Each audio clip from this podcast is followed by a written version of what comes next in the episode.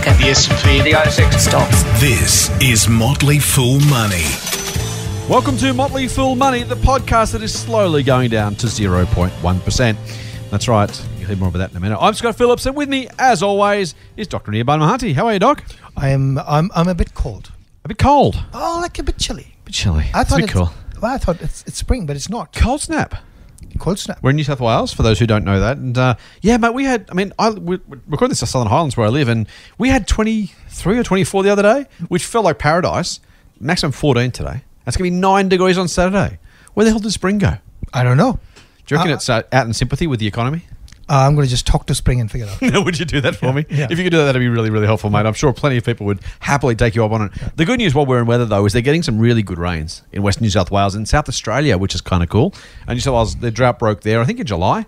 Um, South Australia, some rural South Australia, regional South Australia, hasn't had rain even during that period, but they actually got some. I saw some some photos on Facebook that uh, in the Flinders and other places they actually got some rain. So at least, as I say, an ill wind. It's an ill wind that doesn't blow some good. Hopefully, uh, well, we're getting cold. Hopefully, they're getting some rain, and that's that's a, hopefully a, a pretty good thing. Yeah. Sounds good to me. All right, let's get on with the podcast. Because speaking of, uh, I don't know, I'll try and make a tangent later and insert it, edit over this one.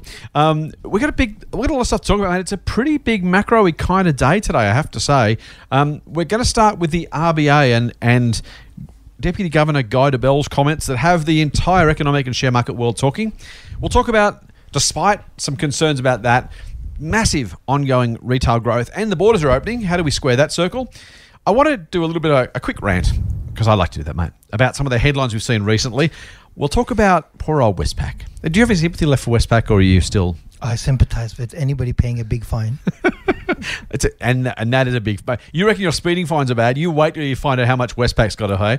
We'll talk about the NBN because you basically want to when you're thinking a rant about it, aren't you? I love the NBN. You love the NBN or you love ranting about the NBN? They're different Oh, things. We'll, we'll, we'll, get there. We'll get there. I will mention Elon Musk in passing, hopefully not much longer than that. We'll talk about some IPOs. We'll talk about, well, this is kind of only tangentially related, but it's kind of a funny story and it's worth talking about. The Victor lawnmower is going robotic. You wait till you get on that one. And if we have some time, we will, of course, dip into the Fool mailbag. Let's get on with it, mate. Let's do it. Motley Fool Money. For more, go to fool.com.au forward slash triple M. We always start with a macro doc, or at least almost always. And there's normally some things to talk about. Um, I don't know they get, well, I was going to say they don't get much bigger, but it's been a busy year. I don't know. Maybe I can't make that claim. But we saw Guy Debelle come out on Tuesday, heard him come out and talk about the economy, that the recovery would be uneven and gradual, I think were the two words he used. And I think we can pretty much agree with that. He also, though, was pretty clear, at least in most economists' mind, and we're recording this on Thursday, the 24th of September. We'll know in a couple of weeks' time whether this is hyperbole or real. But the market took his comments to say gonna, the RBA is going to cut rates yet again from a quarter of 1%, which is the current official cash rate, to 0.1%. It doesn't get much lower than that without going negative. At the same time, on exactly the same day, the federal budget apparently, according to reports, is tipped to announce the there's no allowance being made, no forecast being made for extending JobKeeper or JobSeeker payments. That on the same day, mate, seems a bit of a weird juxtaposition. Let's start with interest rates. Guy Debelle saying we'll probably cut rates to 0.1%. Of course, he said nothing of the sort, but he, in, in bureaucraties, in central bank language, dropped enough hints that every economist, including Westpac's Bill Evans, speaking of Westpac, is forecasting that they will go to 0.1%. Your thoughts on that? Uh, my thoughts are that cutting rates any further have 0.1% of a difference. I, I think uh, I think it's uh, uh, you know we have Dr. Lowe uh, as uh, our uh, as our governor, so therefore our rates are very low. Um, what can I say? I mean, I'm uh, yeah, I've been always skeptical of their um, you know asset price inflation business that they are into. Um, I think this is this is going to all end badly when Yeah. I don't know, but Yeah. yeah, I'm not a fan of their, uh, you know, uh, their process of cutting, which uh, Mm-hmm. is, is all more or less is about um, asset price inflation and nothing else. So, Yeah. um, I don't know. Yeah, like you know, they'll have a 0.1 percent impact. Sure, they can cut from that to maybe zero, and then maybe negative. We'll see. I, I completely agree with you, mate. I, I, I really don't. I, I mean, look, people aren't paying zero point two five, so I don't want to. I don't want to muddy the two together. Rates are at 0.25. You can get a loan, and I'll do a bit of a hashtag get a better rate promo here. Um, you can get a home loan, a fixed loan from to 2%. You can get a variable loan from to 2.5%.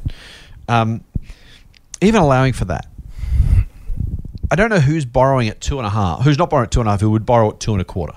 Now let's let's assume it gets passed on by the banks. Let's assume that the 0.25 becomes 0.1, so that's 0.15 of a percent. Two and a half goes to 2.35.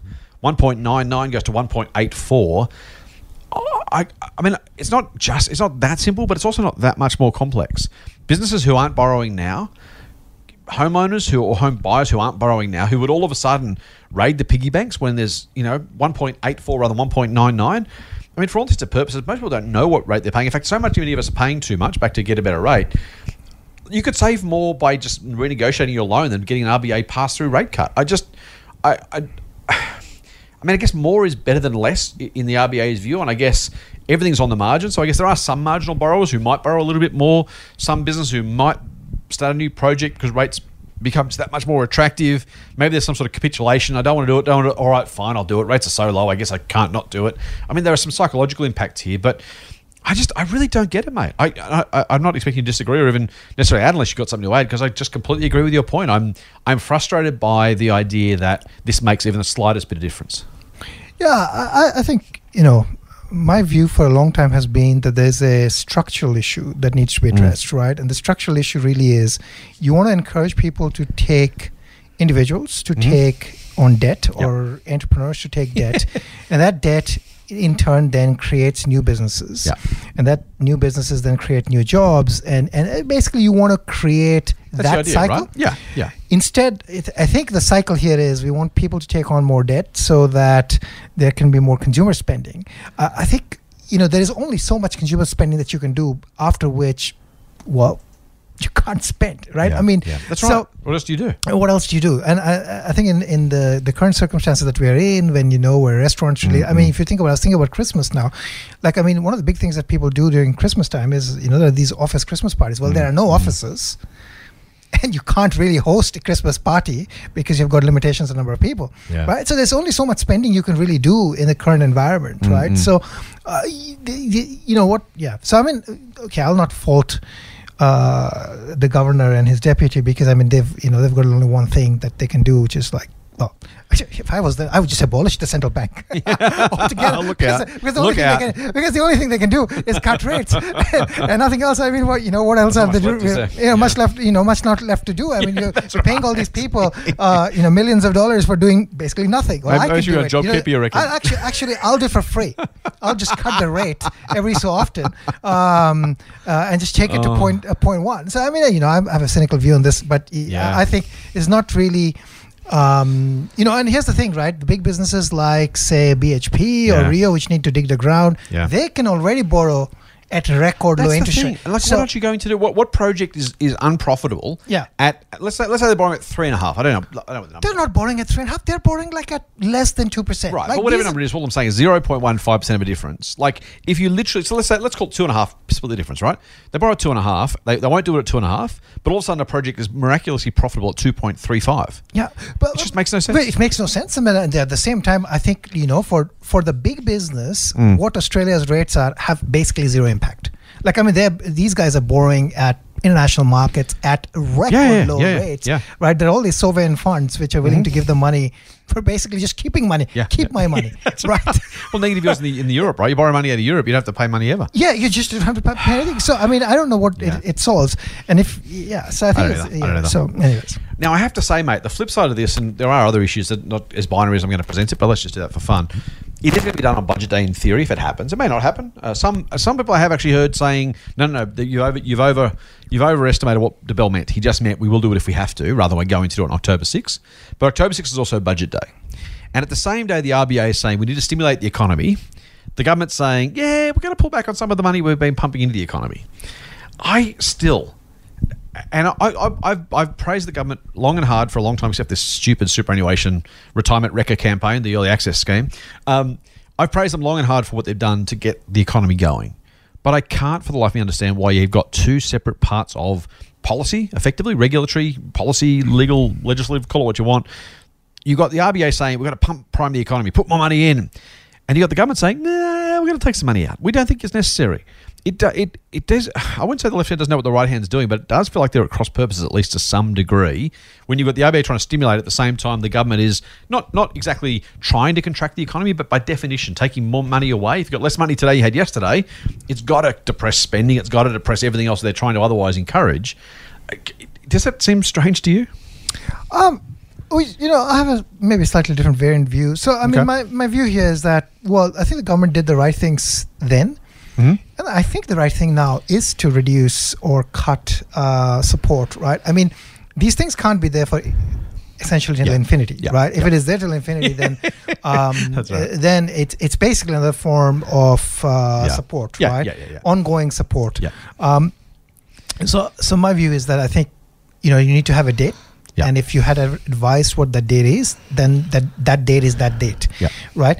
Um, now, I think it goes back to all the same thing. I think we're too focused Mm. on current consumption, Yeah. right? And the two problems in my mind with consumption: a there are no things to consume, Mm. right? If you can't go anywhere, you can't eat anything. Yep. Uh, then what are you going to consume? You're going to consume stuff online. Maybe that's what Right, you want to do, but that's not really going to help. You know, that's going to help some other class of you know sellers and buyers, but not the existing Yeah, people yeah. that you you know you have on these uh, on these support schemes. Yeah. So that's number one. Now, number two, I mean, I think the bigger problem is that is is that you need to be able to create different types of jobs and Yeah. different types of innovation Yeah. which whether you continue job seeker or job keeper it's not Mm. going to do like basically if you had a bunch of people at a travel agency who are going to eventually be laid off either now Yeah. or in six months time Yeah. actually i'd say what you really need is you need some scheme to train them up to be able to do something else Yeah. not to in delay the inevitable because what you're really doing is you're deferring the training that you could offer right, Right, So, right, right. you know so it, i think those are the uh, so i you know like i i think whoever was you know if that whatever that analogy was analogy Mm. i think the prime minister used this which was uh, you know the people in this sort of coma stage or i don't i don't think he said coma but it, this, this is like a Hibernation? huh Hibernation? hibernation yeah he said hibernation so like basically if you have if you can't come out of hibernation now Yeah. You're not going to come out of hibernation Hmm. because I mean bears don't hibernate forever, right? That, I mean that's Fair, the reality. fair. Yeah, fair. You, you got to eat at some point. You got to wake up and you need Yeah, to yeah. hunt, Yep, yep, right? yep. So. And the prime minister, I think, is saying, "Well, it's now is the time to go back and hunt. If you can't hunt, well, you have got to find something else to hunt." So I would I would completely agree with I completely agree with everything you said, with the exception that if we if we create too much unemployment too quickly, and we suck that much activity out of the economy, it, it's the flow on effect, right? It's it's it's literally the kind of ripples from the middle of the pond that I, I actually agree. You want to you want to have those people re, retrained, redeployed, re-employed somewhere somehow. But right now, if you do, say to all those people getting JobKeeper, off you go onto the dole queue, you would literally plunge the economy into a, a much deeper recession that probably lasts another six months because they simply don't. You know, the the, the money they're spending now at the local at the local supermarket, at the local hairdresser, at the local whatever online goes away because they simply don't have the money to spend. Like the the the the, the, the kind of broader economic impact of that is something we just can't withstand. The economy doesn't can't withstand that without having a longer or deeper or a second double dip recession potentially. Um, you want to be able to taper that at the rate at which the economy can deal with it. It's almost like taking a, taking a patient off drugs, right, or an addict off off drugs through. You know, you go and go and cold turkey is one option, but if you take patients off some drugs too quickly, cold turkey is going to kill them. There is there is a there is a path to that, which isn't just well, you haven't got better yet. Yeah, gonna have to try it yourself and see how you go. And I think that's the only thing. I, not because those people or those jobs are deserving of of support in and of themselves, just because the broader impact, the second order impact, could be potentially very, very, very bad if we don't have a, a backstop for the economy. Yeah, but you know, there's a counter. So I, I don't want to sound like the guy who is, uh, um, you know, trying to take away people's money. But here's Oh, the yeah, other. yeah. There's the other side of the Yeah. of it, right? If those jobs have not come back, Mm. they're not going to come back. Mm. So, I know. you, so, so you do, you don't want to do it now. Yep. Uh, You, you don't want to do it in three months because you'll still have the same problem. The same sectors are going to be continue to be affected, Yes. right? If they're- But if, but if the rest of the economy is growing by then, those people can be more easily. how's the economy going to grow? The economy is not going to grow because, well, there Because those no. people are still spending relative to what others might be doing, right? Yeah, so if you're but- paying, let's let's say it's hundred thousand people and they're getting JobKeeper or JobSeeker or something, that's that's putting money into the economy. If you take those people, add them to the unemployment queues, their income falls by two thirds. They stop spending somewhere. Like it's it's not those people or those jobs or even those companies. It's the you know, the multiplier effect through the economy. We know it's all about confidence and the multiplier effect. If they stop spending, then the local retailer doesn't get the money, so they can't employ someone to go and spend money at the Bunnings, and they can't spend someone to that person's not going to go and spend money at the hairdresser. It's it's that flow on effect I'm worried about, not those particular jobs in those industries themselves. I mean, I mean uh, my point is that you, we can make keep making the same argument. Th- th- th- this is, I think, the classic case of, in my mind, of basically deferring, making those hard choices. I, I think that the, the choice really is to you know use the opportunity now to make some fundamental changes to how you run your economy. Yeah. Um, you know, create new jobs, create new opportunities instead of basically Mm. doing the same. Mm. Right. Every time you can't be doing the same, saying, oh well, you know, I'm just going to defer, Mm. defer, defer, defer, defer." Yeah. Uh, push, push, push, push back. Um, yeah, like I mean, I, I don't know. Like I mean, there's no Yeah. probably right answer here. yeah. Um, No, there's definitely not. That, that's that. Maybe that's the biggest. That, that's it. We're all. I mean, this is this is such an un, uh, you know unprecedented story. I just feel like we've spent so much money to. You know, you know what be the for me the worst part would be. It's one thing to say let's not spend any money and and and, and see how we go. Having spent 100 billion plus, if we if we come up, you know. Six inches short, metaphorically speaking, because we don't go that extra mile. You know, we, we've we've wasted 100 billion by not spending 110 or whatever the numbers end up being. That to me would be the ultimate tragedy, right? Is not not that you're even wrong, but just that if, if we were to if we were to fall at the last hurdle, we would have been better not spending anything at all and, and actually going through a deeper recession in the first place and coming out of it quickly or more quickly rather than prolonging this kind of substandard economic you know malaise um, and wasting 100 billion dollars of taxpayers money and probably intergenerational debt in the process oh, I don't know. Like, I mean, here's the thing, right? We don't know what would be the case if they had spent 50 billion. We don't know what the case would be if. No, of course, You know, it's, it's, it's, it's, so it's all like it's all counterfactual stuff Of course, here. yeah. Like what is 150 billion was spent or 50 was spent? Like, look. Yeah. No, you're right. uh, like, You're right. uh, like. Uh, It, it, there's no. I mean, there is no way to know Yeah. whether 100 billion is the right amount. Yeah. 150 billion is the right amount. Yeah. And 50 billion is the right amount. We could therefore make an argument that you just government just continue spending and totally. you know and continue spending to provide for those things that are not actually generating any income or generating you know basically ba- it's like a support system right and, Totally, and then totally. may, maybe you know maybe the right solution then is just give everybody some money i mean if that's what you want to do Yeah, right so i i don't know like i mean in my in my mind if you had i think in my mind a scheme works as follows right if you Yeah. said i'm going to give money for six months yeah then you give money for six months. Because you did not promise that you're going to Yeah. give money beyond six months, right? And therefore, in people's mind, there should have been a process Mm. Right, which the hard you, part, isn't it? you know, how do you deal with it post Yeah. six months, right? Now, if the expect that's number one. I think there's a, there's also, I mean, the economists really don't help here, right? I mean, the economists love to talk about certain numbers. Um, surely not so, like, I mean, here's the thing: unemployment is seven percent. No, Yeah, it's yeah, not yeah. seven percent. Unemployment is like fourteen percent. Tell me the real unemployment number. It's not. Yeah, anybody right. who's getting JobKeeper That's and is right. not doing a real job. That's right. Well, that is basically unemployment. Yeah, Since y you know, we could have assumed that unemployment. See, it's it's like all of those things that you want to desire. Like, oh, our unemployment is seven percent. Oh, that country's unemployment is twelve percent. Yeah. Well, that country is count- counting the right unemployment. You're counting the fake unemployment. Correct, Of course, your unemployment numbers are going to go up. Yeah, yeah, Because yeah. you were counting the unemployed as employed. Yep, right. that's right, So that's right. it's it's all of those things. Like you know, like there's a little bit of there's a little bit of you know uh, drama uh, involved, and you know, I have not heard one economist tweet. Our Yeah. real unemployment is X. Yeah. Because nobody knows what the You real can't know unemploy- That's right, exactly. Exactly. Yeah, yeah. Right. But how does every other country know what their real unemployment rate? Yeah, Well, maybe yeah. the, you know. so it's it's all of these things. Oh, you know, our unemployment rate is this because hey, we are too smart. Well, like it doesn't work that way. Tell me the real deal. Yeah, yeah, yeah, Right. yeah, so it's, yeah. it's all of this. You know, so you know, I don't know. Yeah, My view hear is you, I hear you. it's like the 0.1 percent. like, well, it was two percent. Now it's like 0.25 percent. Yeah. Well, Yeah. If his stuff didn't work at two percent, it's not going to work at 0.25 percent. Yeah. It's hard, isn't it? I, I, I think, I, look, I, I, I think you're exactly right, uh, or at least I, I understand the, the point you're making. I still think I would be disinclined if the RBA thinks the economy needs more. It, it's hard to say it's right for the government to pull money while the RBA is putting money in. Like at some point, they've got to start talking to each other one way or the other, right? Like either, either you, are you agree together, hey, here's what needs to be done. You do it, I'll not do it, or I'll do it, you don't do it, or something.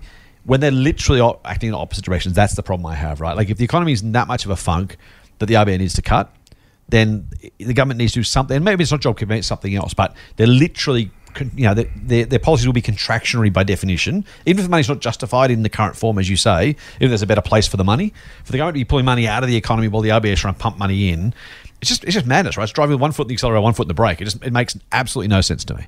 I fixed that problem by saying we should just get rid of the RBA. you did. I just You fixed did. that problem. I said, you know, I'll do the job for free. Oh. It's basically every so often just going to cut rates. How hard is it?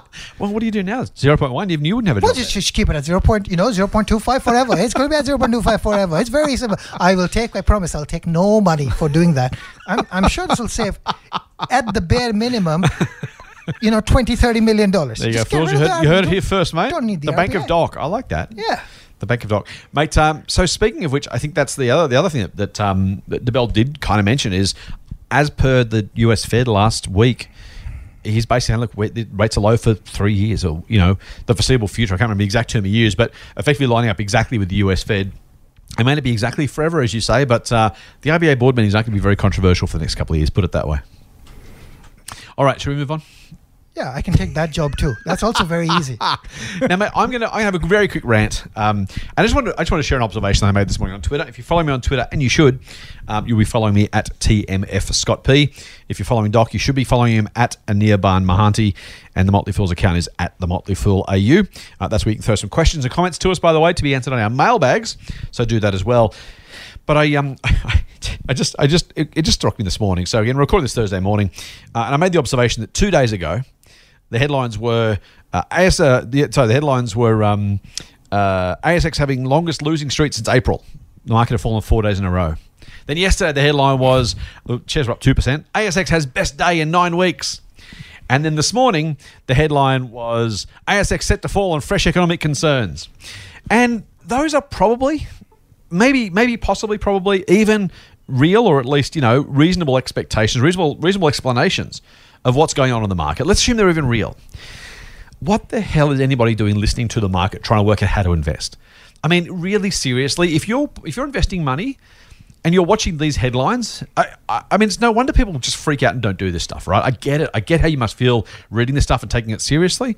So my general general plea, my, my hope, my my effort, my energy goes into saying, hey, please, just the headlines are probably right. They probably actually do do accurately reflect what the market is thinking or doing as a whole.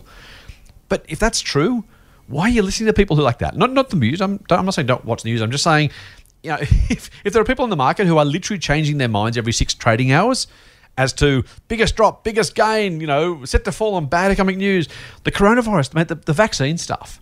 How many how many moves do you reckon we've seen on vaccine news? There've got to be a dozen in the last two months. Vaccine hopes, vaccine hopes dashed, vaccine hopes, vaccine hopes dashed, and the market goes up and down and up and down. I, I, I just I don't I don't know how you could possibly try and take that in and actually remain a sane person. It just it's got to mess with your head.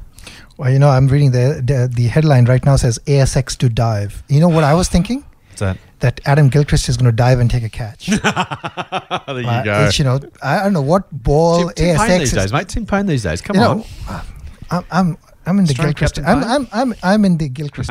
So um, Two good men, by the way. We have some good keepers in Australia. Gilchrist, who famously used to walk when he was out, I have massive respect. Have you seen the documentary The Test, the Amazon doco? I have not. It's now on Foxtel. Spectacularly good. Bit of language warning for those who are, are sensitive, have sensitive ears.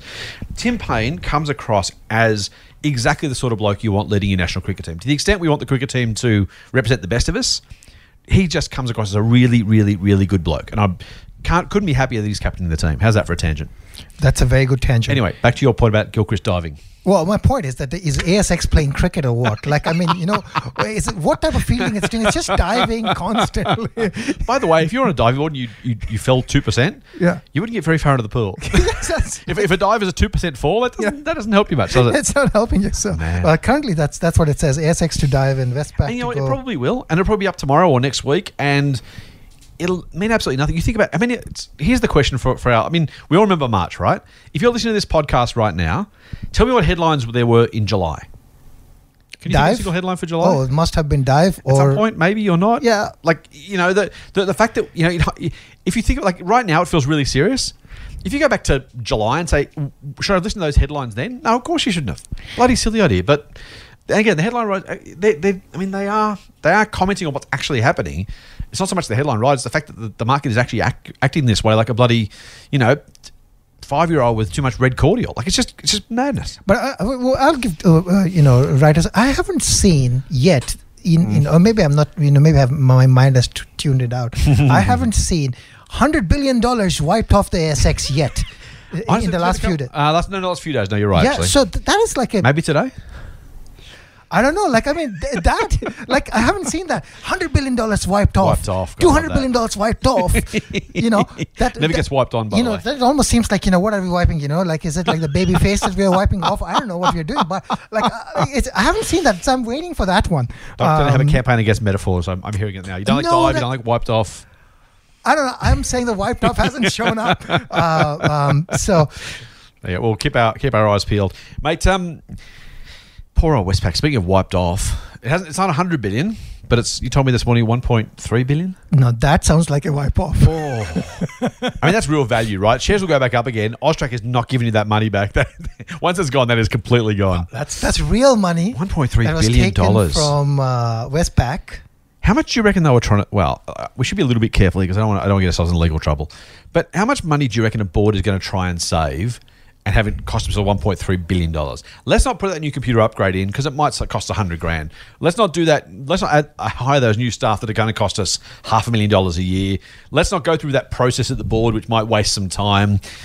$1.3 billion could have paid for a lot of. I mean, imagine the sort of Austrac compliant business you could create with $1.3 billion. It, it's an expensive shortcut they absolutely got whacked for. And i got to say, again, I, I mean, no malice or, or malintent towards Westpac, but man, you deserve that stuff. Like, it, you know, you, you've got very few jobs as a bank, very few kind of really core key things to do, right?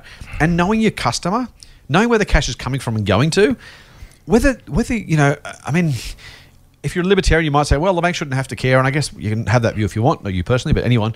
Um, but the reality is, you're working in a jurisdiction where the government says you must know these things. To not have them, to not have listened to people who said, hey, we don't have that information, just boggles the mind, doesn't it? Like, and and frankly, 1.3 feels a bit harsh, I've got to say. But I also don't have a lot of sympathy for a business that, like, this is literally their core tenants, literally what they do. You know, is, is transfer money between parties. 1.3 billion dollars. Hopefully, it's a wake up call. Yeah, like I, I mean, I'd, I'd say that you know, like I mean, as you said, it's not something that they they did deliberately. I Yes, think exactly. it's it's a this sort of stuff happens in organizations, uh, big organizations, right? Because there are so many moving parts to to compliance. Yeah, Um, and you know, if you've got old systems, different Yeah. people responsible for different things, it is it's it is one of those things that can slip Yeah, through the cracks, yeah. and, you know, and unfortunately slipped through the cracks, and they got caught. And in this, or, or at least, you know, um, um, Austrac is saying that you know the, there is reason to believe that you should pay a fine, Yeah. um, and yeah, it's like I mean, yeah, it's a pretty expensive expensive thing when it you know when you have to cough that kind of fine. So It's Yeah. phenomenal, isn't it? Have you been listening to the most recent ones, by the way? no, So I was listening to a podcast, a background briefing podcast by the ABC um, on the weekend, and there's a new scandal. It cost HSBC four or five percent of its share price on Monday, just gone. Um, apparently, there were more suspicious transactions for money laundering. They're actually flagged this time globally.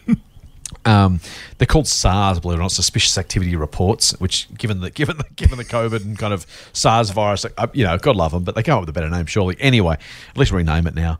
Um, apparently, there's a whole lot of these things that were actually written suspicious activity between, you know, effectively organised crime laundering money through bank accounts.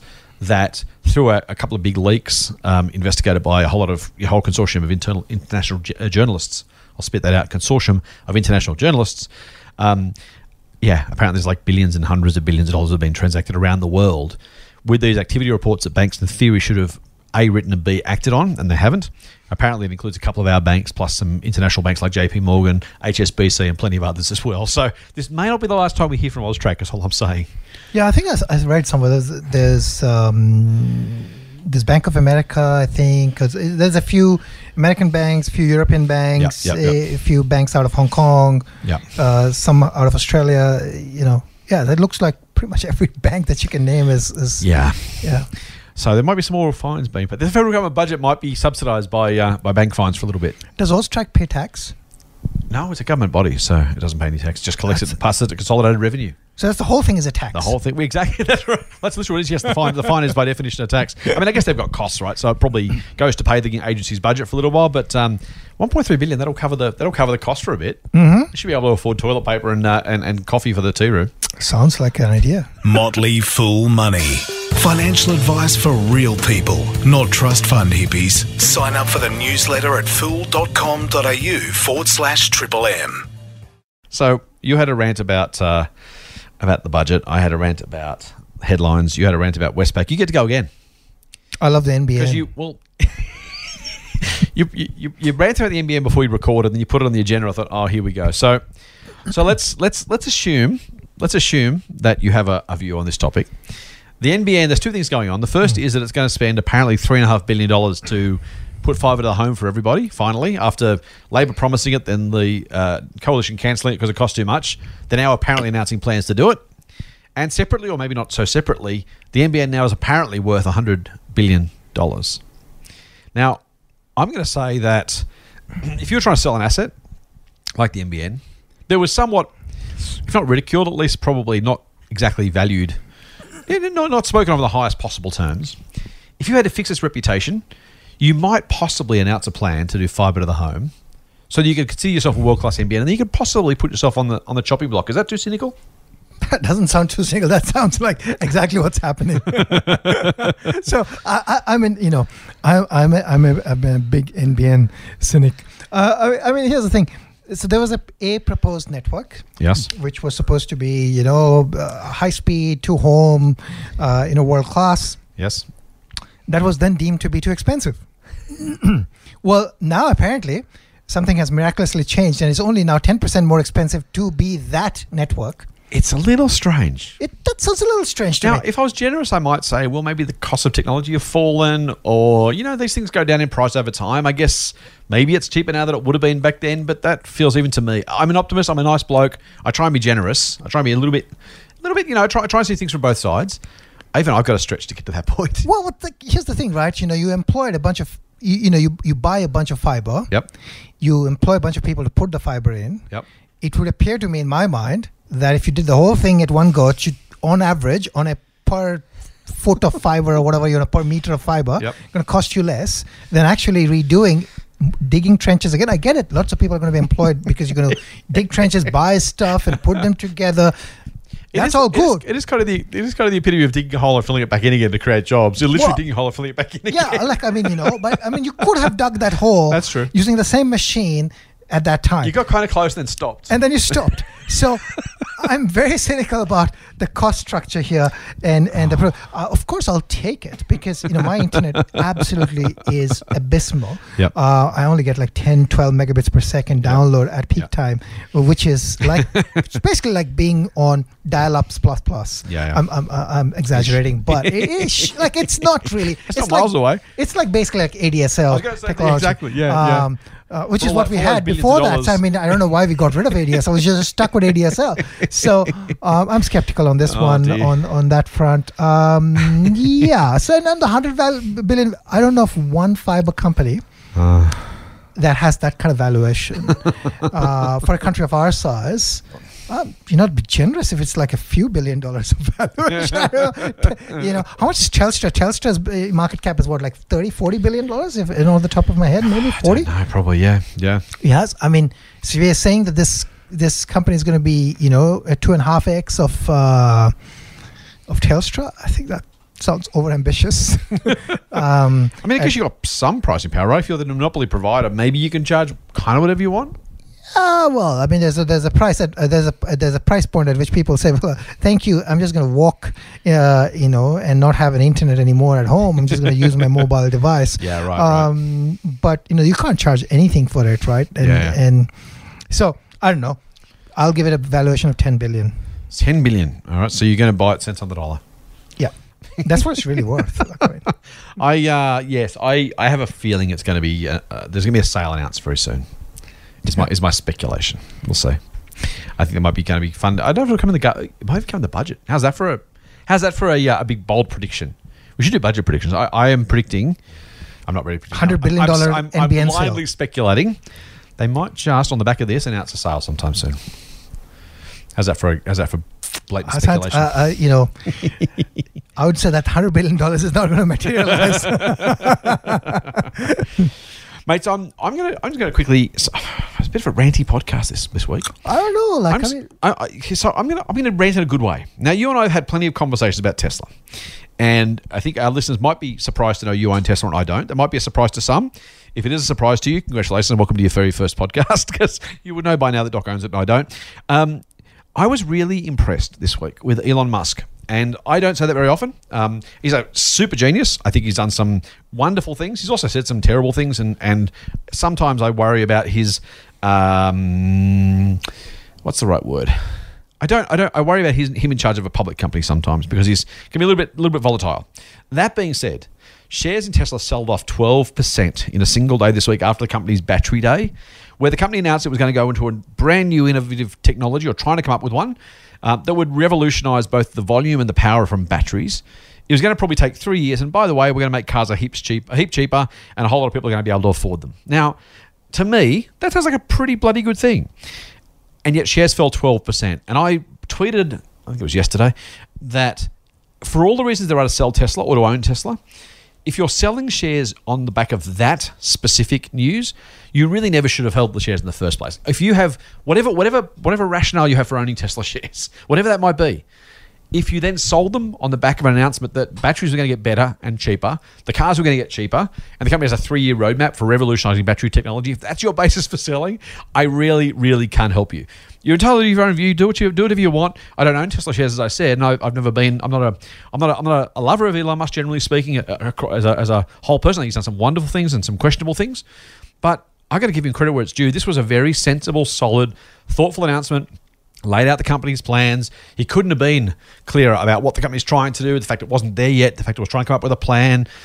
There's lots going on there, and, and I get it. But I got to say, I, I, I was like, you know what, good on him. He's, he's done what I think is the right thing to do. He's been honest, open, reasonably conservative, reasonably balanced, level headed, don't have all the answers, working towards something. I thought it was a really mature thing to do. And I got to say, if people want to sell for that reason, honestly, don't own the shares. Like, just I don't I don't even know what you expected from the company. If you're buying just because you hope for announcements to go up, well, you kind of deserve the loss, right? Like if if you literally your entire thesis is, well, they might announce something, maybe it might be awesome, maybe the shares might go up, so I'll buy some shares. Um, that's I mean, you might as well put your money on black at the casino. Anyway, a little bit of a mini rant. Um, it- bottom line. Don't buy shares for silly reasons. Buy shares because you like the long term outlook of the company and you think the shares represent attractive value. If that was Tesla two days ago, it's still Tesla today. The 12% fall makes absolutely no sense. Anyway, that's my little rant. Let's move on. Doc, I want to talk about IPOs. Um, interesting.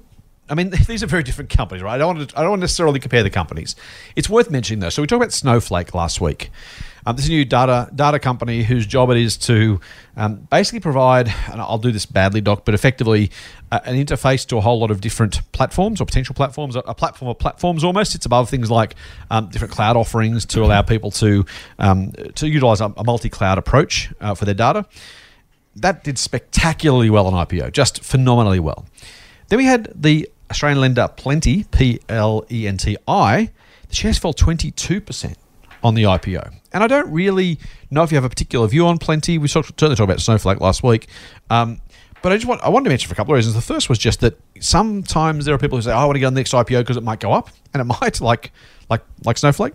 Well, you know what? You might lose a quarter of your money, like on Plenti. And I just I just want people to remember that you know IPOs are not get rich quick schemes for anybody. Sometimes you might make money, sometimes you might lose money. Overall, who knows? And it just you know if you if you're betting on a day one share price movement, you literally are a bit like uh, a bit like you know um, Tesla shares. You are literally gambling on if you're looking, waiting for one day changes, right? If you invest in the long term, great. If you think Snowflake's a wonderful business and will be much bigger and better in five years' time, buy the shares. If you think Plenti is the same, buy the shares. Don't expect one day movements that are going to make you rich. They just sometimes they happen, and, and that's the that's the carrot, right? That's the that's the drug people get on. I want some of that. I want some of that. The people who jumped on the Plenti IPO got a rude shock. Yeah, I don't, I don't know if a view like I mean I mean it's true. Uh, you can't but you can't really know what the shares are going to do in any given particular day. I think that's the main point, and you can't buy on that basis. I think the basis of buying could be at an IPO. The only basis for buying would be you you think that the shares are going to be worth a lot more um, in five years, ten Yeah, years time, yeah. and you have a definitive price at which you can buy. So if you could buy Plenti at an X dollar price, Yep. you had an ability to participate in the IPO price at the IPO price, and you thought it was the right price, then it's okay. I mean, same thing with with you know if you want uh, with Snowflake, you had a price in mind. Yep. I mean, the, the the main issue might be that once the the stock starts trading, you don't know what the price is going to trade Mm, That's at, right? right, So right. you need to have a price in mind. Yeah. You know, everything has a price. Yeah. So yeah, I think that's that's right. I mean, and you can't just be in it just because you know ev- not every IPO goes up. I mean, that's the fact, right? Mm-hmm. Yeah, spot there are on. lots of IPOs that go down. Yep, spot on. I think that's right. And I think, you know, I, by the way, day one doesn't matter. Like, I'm not saying Plenti's a bad investment because it went down or even the Snowflake's a great investment because it went up. The, the long term is going to tell the story. I'm not saying don't buy shares at IPO. I think there are, are risks and reasons not to from time to time. Like you don't have a lot of public, public market history. And we've certainly seen plenty of companies that have done, I mean, Myer famously never ever hit its IPO price ever. and frankly, at 20 something cents is very, very unlikely to uh, from here. You know, there's those things that happen. So, you, you know, you can, you can absolutely lose money and keep, keep losing money. You can lose money, then make money. There are IPOs that have crashed and come back. Facebook, good example, did terribly post IPO and now is doing fantastically. Um, other companies that went up and kept going up. Other companies that went up, you know, came down. So there, there are plenty of examples of all of that. Don't expect IPOs to only go in one direction, and don't fall for the hype of just because it's IPOing, you have to have a view or you have to own the shares.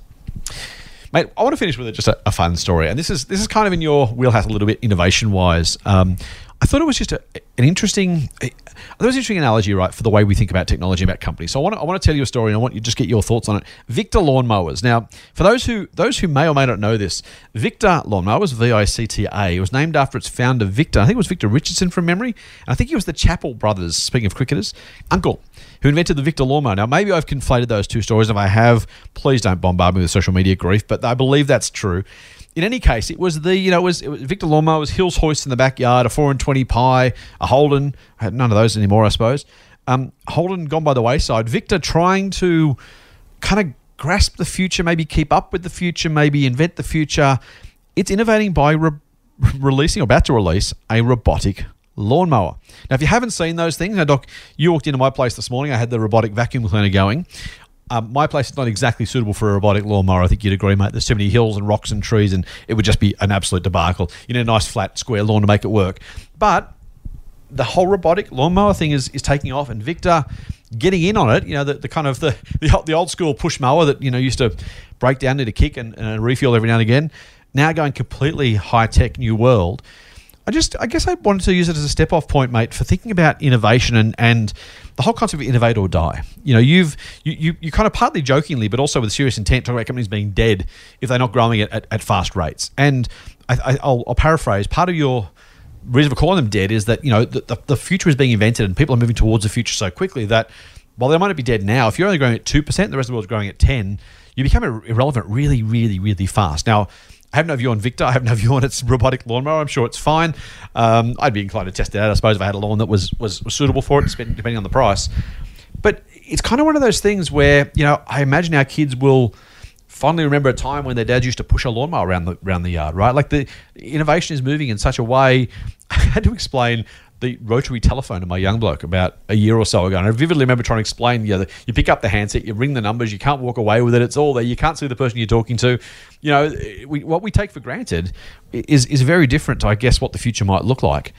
Um, innovation uh, on the flip side i guess there's other companies that have been around for you know years where people are predicting their deaths i mean harvey norman's one flight centre probably the other that was supposed to be dying as a result of, of the internet that's still you know 25 years later covid notwithstanding but let's go back to january both businesses are doing completely fine Flights are doing pretty well For harvey norman kind of floating along how do you how do you think about innovation mate in the context of on one hand, we want to own the innovators, and, and you do worry about the other companies dying. On the other hand, Flights has been a perfectly good investment since the GFC, for example.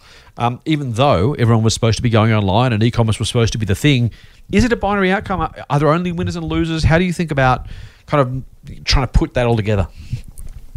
Yeah, so th- there's uh, you, know uh, my my favorite thing with the with the share market, stock market really is there are many ways to win, right? So you don't have to have one particular formula, uh, one particular method, one particular approach to win. Um, so uh, I mean the GFC. So you use GFC as an example. Yes, Flight Centre shares have done well from the GFC bottom, Mhm. but there are probably a thousand other companies that have done a thousand times better than Flight Centre. I'm sure that's true too. right. So, so I mean, yes, Flight Centre was good. I'm not saying people should in Flight Centre, by the way. I'm not, no, no, not- I'm just using it as, exa- you know, I'm just using it Yeah. as an example. Yep. So, like, I mean, there's always so I mean, yes, a company like Flight Centre, which was going to go out of business or become less relevant, was a good return Mm. from a certain price. At the same time, I think an innovative company Mm. at that bottom probably would have been an even better return. So, um, my own preference always is if I have to choose, I, I would pay up to buy a high quality business. Yeah. And even if when stuff is down, I still have a high preference for high quality business. Right. Okay. Um, and and I, don't- I I I genuinely never want to bet um, on a company that is on the wrong side of innovation. right. Right. Right. So I would not like. I mean, I'm, and it's not binary in the sense that I'm not trying to say that Flight Centre is not innovating. What I'm basically trying to say is, if I had to buy a travel company at the depths of the GFC, I would buy something like Booking.com versus buying Flight Centre, Yeah. just because I think that's on the right side of the innovation. On on the on the innovation scale, as an example, so uh, so that's how I look look at it. And I mean, you know, stuff doesn't die overnight, right? I mean, stuff. And when I said diet, it basically means it's just slow Yeah. growth, Yeah. um, you know, anemic growth, uh, revenues not Mhm. growing.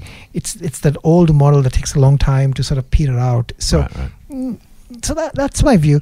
Um, I- at the same time, I absolutely understand that you know Mm. you can always make money uh, if stocks are mispriced, right? And Mm. if Flight Centre is mispriced, and you you believe in that, well, that's what you should buy. Yeah, yeah, makes sense. It's um, yeah, I, I, this I, I gotta say, you know, I struggle with this a little bit because there's there's there's plenty of value traps in the hey, not dead yet market. There's also plenty of potential risk in the hey, this thing's going up. Keep up with the Joneses, buy these shares. You know, let, us go and chase the ch- chase the next winner. I say that, Doc, by way of suggesting next week you really want to listen in because next week's Friday podcast we are going to devote solely to some great investing mistakes. We're going to talk about some mistakes that we've made, some mistakes we've seen from others, and how you can avoid them.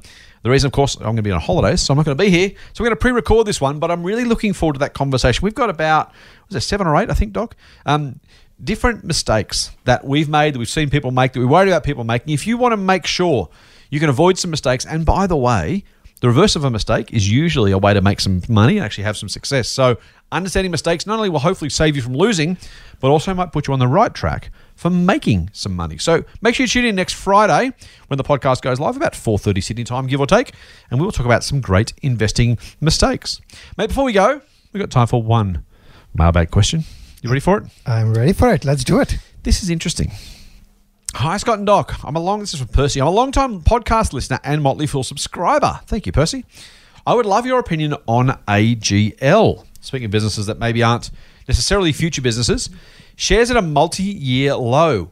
They announced that 100% of profit will be paid out in dividends for the next two years. Fool on, Percy. Now, AGL, most people will know, is the old Australian gas light company, which gives a sense of how long it's been around and what it's done as a business for a very, very long time. No surprise to anybody that it's an energy generator and distributor. So, those are all known entities. It's desperately trying, at least in theory, if you believe what they're saying, maybe it's greenwashing, maybe it's legit, to get into renewable energy. They're doing solar. They, they famously closed down the Liddell power plant, much to uh, Matt Canavan and Josh Frydenberg and Scott Morrison's displeasure. Uh, they wanted more coal-fired power plants hanging around, and they're going to close it, and that's made everyone very, very grumpy. So AGL feels like, mate, it's trying to make a move into some sort of new world for good or for ill. And if you believe or don't believe what they're trying to say, they're trying to do it for the right reasons. What do you reckon? AGL, is it a business you kind of can see making the leap from old school fossil fuels to new school renewables? Is there money left in old school fossil fuels? How do you think about AGL? You know, I actually, I honestly, I don't think about AGL. That's just harsh. That's harsh. So They say the uh, opposite of love is not hate, mate. It's apathy. So you are you are literally apathetic towards AGL. Yeah, like you know, like the market has got two thousand companies. that you know, there are probably nineteen hundred companies on the Yep. in in Australia. There are probably five thousand companies in the US. There's another probably five ten thousand companies elsewhere. I don't think about every company. You might be missing the best investment in the ASX. that's that's okay. That's fine. I mean, I mean, you so know, tell me, why don't you why don't you think about AGL? well, that's like that's it's it's it's it's yeah. So it's a utility, right? Yeah. Utilities are slow moving, Mm-hmm. dividend paying. they they're not multi-baggers. They don't, they don't, they don't strike me as your sort of company, mate. No. So, so, so I, I want companies that are going to deliver me. My, Yeah. my starting point is I want a 10x Right. or a 5x. Yep. And, you know, a minimum 5x is my starting point. And it's, it's not, I don't sell them when they're no longer not going to deliver me that after Right. I've held them for five years. That I don't do. Okay, So right. I'm, I'm Yep, yep, happy yep. to, I want to buy companies early. You want a fast start.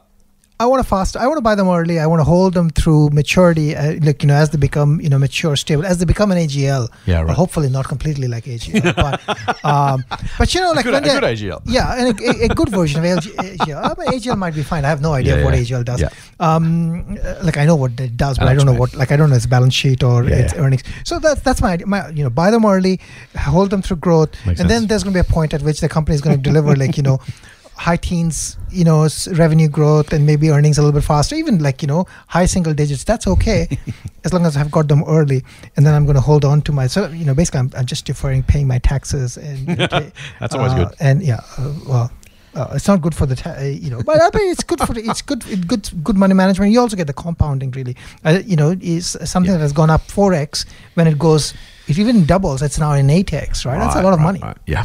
Yeah, and that, So- that's and that's the other thing, right? See, the, the old line is, you know, what's something that's fallen ninety percent, something that fell eighty percent, then halved from there. So it's always possible to halve wherever you are. On the flip side, as you say, if something doubles, that's that's fantastic. But if you've already made four or five x on it, that turns your return into an eight to ten x. I mean, those, you know, a double from a, a double from a yeah, again, it's the value of compounding. Really, it's very clear. Think, just think about that for a second. Like, I don't want to overplay this, but think very clearly, listeners, about that. If you have a company that doubles, you, we'll all take company that doubles. But if double from an already a four x, Yeah. then you're straight to from four to eight x. Your money really starts working. The faster that continue, and that's I mean, it's compounding in general, right? In any even slow compounding, the last double was where you make all your money. Um, if you start with you know ten thousand dollars, end up with a million. The last double from half a million to a million is where you make all your money. Yeah. But if, as you say, Doc, in shorter periods of time or with individual companies, that can really work in your favor. Yeah, yeah, and it you know people will say that you know like you you you had half a million dollars you could have sold and then you could have reinvested elsewhere and Yeah. then had grown at a faster rate. It's all possible, uh, but Yeah. you know like I mean there's a there's a lot of counterfactual. There there are a lot of other issues that you need to consider, right? Yeah. You'd you'd you'd pay tax on the five hundred, you know, half a million that you've got, and then you have to find all the right investment that's going to grow at a faster rate. Maybe you only get to a million million and uh, point something is it worth all that effort right i mean there's there's a, there's a proportionality effort you know when a, you know, you've a good thing i just let the good thing be so i mean you know generally it kind of works sometimes it doesn't but Yeah, yeah. Nice one. I like it, mate. Speaking of which, it's probably a very good time for me to remind our listeners they can get some of your hopefully four, five, eight, or 10x potential opportunities if they join Motley Fool Extreme Opportunities. Now, it's a service you run with Kevin, and you're looking for the big winners of tomorrow. Now, not every company is going to win, and it's important to say you don't expect your portfolio to 10x. You're buying companies with hopes that some maybe hopefully many, but certainly some will 10x and more than make up for those that don't go up quite as fast, or maybe even some that go down, because that's the sort of investing that you're doing. You're looking for high return opportunities that overall, despite some of the occasional losers, will do very, very nicely and show the market a clean pair of heels. I'm pretty pleased for our members and for our business, but mostly for our members, to say that you, you and Kevin are actually doing that right now. Your, your results are excellent, and I expect, fully expect that in time they will get lots better. If you want to be part of that, if you want to join Doc, and I think you should, and Kevin, at Motley Fool Extreme Opportunities, you got a chance to do that by going to fool.com.au forward slash EO podcast. You get a pretty good deal, say it with me, cheaper than a cup of coffee a week, and you can join those guys as they search for the next big, big winners on the ASX. And frankly, why wouldn't you? You should. That wraps us up, mate. We're done. But before we go, our listeners should be reminded they should subscribe to the Triple M Motley Fool Money podcast through iTunes, your favorite Android podcast app, or at the Podcast One app on either of the two platforms. And if you like what we're doing, please give us a rating. Five stars would be lovely. Leave us a review. Tell your friends. Write it in the sky. Tattoo it on your backside. No, don't don't do that. Don't do that. don't forget you can get a dose of foolishness too, and a little bit of marketing straight to your inbox by going to fool.com.au forward slash. triple m Triple M. That's it for this week's Motley Fool Money. Oh, big announcement, mate. what is it Mailbag. Ooh. Special. Special. Mailbag edition this Sunday. Make sure Regular. t- make you in for some foolish Sunday insight. Fool on. fool on The Motley Fool and people appearing in this program may have positions in the companies mentioned. General advice only. Please speak to your financial professional to understand how it may pertain to your situation. Subscribe to the free newsletter at fool.com.au forward slash triple M. The Motley Fool operates under Financial Services Licence 400691.